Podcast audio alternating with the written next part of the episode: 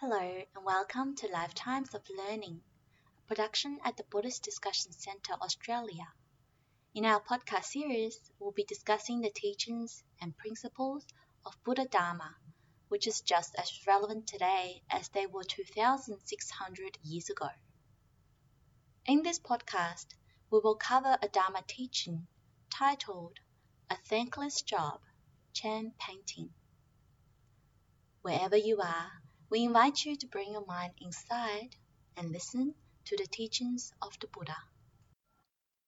This short article, a speech delivered on the opening of a Chan painting exhibition, is about the way of Chan, which is the way of the brush, and way of the scholar, and the considerable benefits to be attained for the Chan practitioner, who maintains their practice with the right attitude right detachment. As a life process, it is one that generates compassion for self and others, of refinement through cultivating the path of purity. To practice and cultivate the Chan detachment ultimately brings one to full enlightenment and the sincere appreciation of many persons. A thankless job, Chan painting. The Chinese have a saying 大姑娘生孩子，非礼不讨好。One possible translation could be, when a young unmarried girl gives birth to a baby, it means hard labor and pain for her. Yet, this is not appreciated by anybody. If this attitude could be taken to the way of Chan, the way of the brush, and the way of the scholar, there will be considerable benefits to those who can maintain practice with such an attitude. The word detachment, in the sense of disengaging oneself or standing aloof from objects or circumstances, may be a starting point to describe the Chan way. However, the right Chan detachment must be clear. There is a detachment which leads to alienation. Alienation means, in the literal sense, to regard a thing as alien, as not me. Most people make a remarkably clear distinction between what they regard as me and what they regard as not me. I'm grateful for Eric Klinger for the following example. Gordon Allport used to shock his introductory students with the following thought experiment. First, Recognize that your mouth continuously accumulates saliva. Every few seconds, you swallow some. Although you are usually unaware of swallowing, you are not put off by becoming aware of it. Now imagine, instead of swallowing, you spit the saliva into a glass. When you have accumulated a glassful, you drink it. Disgusting thought. Of course, but is that not remarkable?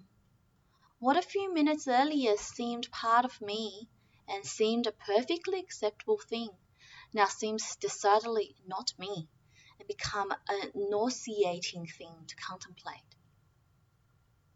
To summarize, it may be that alienation represents a particular effect or cluster of effects that people feel towards objects, other people or institutions from whom they once expected help or pleasure, but who let them down in some major respect. In other words, alienation presupposes disillusionment with something. The correct Chan detachment does not lead to alienation, but surprisingly to compassion for other beings and yourself. If painters or scholars were to become alienated from their chosen field, they will become prone to distorted judgments, and the public interest always suffer in such cases. The correct attitude is needed. If the correct Chan detachment was taught to painters and scholars, the productivity would be maintained endlessly. So, with the correct detachment, even if they were not appreciated by anybody, they could maintain the wise choice of worthy goals and be productive. Although it is not generally known whether dissatisfaction with work, pleasure and sleep is really more rampant today than in past periods of history.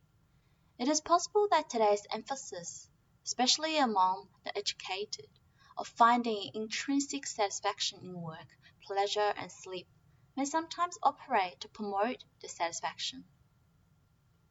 The key trumpeted demand that work be interesting is only an attitude, nothing but an attitude. Attitudes can be changed for some persons, but alas for others, the required processes seem unlikely to be attempted. The process is to cultivate the Chan detachment. The blind demand that everyone appreciate your effort is vulgar. Refinement consists in cultivating the path of purity and avoiding the processes that lead to self-annihilation either by drugs or suicide. Durkheim found in 19th century Europe the suicide rates of several countries dipped during revolutions, election cries, and wars that excited people's passion. How do we account for these findings? Simple. It is that nations at war become better integrated societies.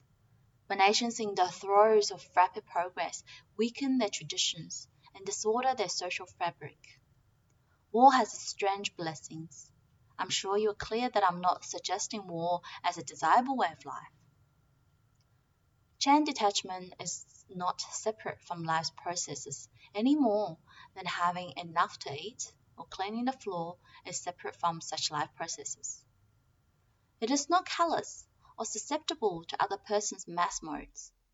It is not irrational and does not seek to avoid appreciation from others, nor is it cold. This detachment does not become cynical of others' effort to be appreciated. So, one of the noble qualities taught and encouraged at this Chan Academy is correct detachment as a life process for painters and scholars.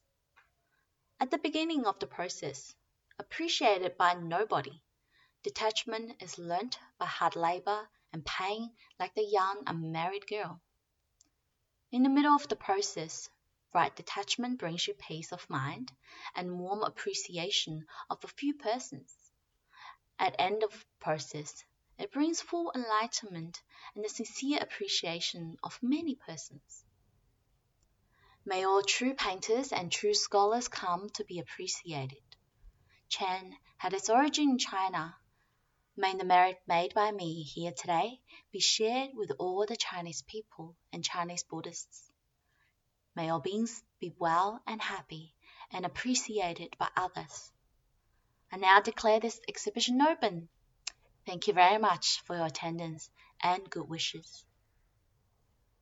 This article, circa 1990s, was written and edited by John D. Hughes and Dorothy J. Sadler.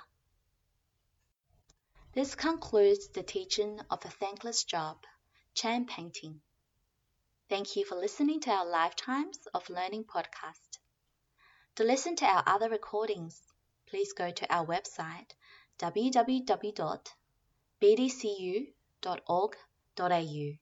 and click on Dharma Teachings.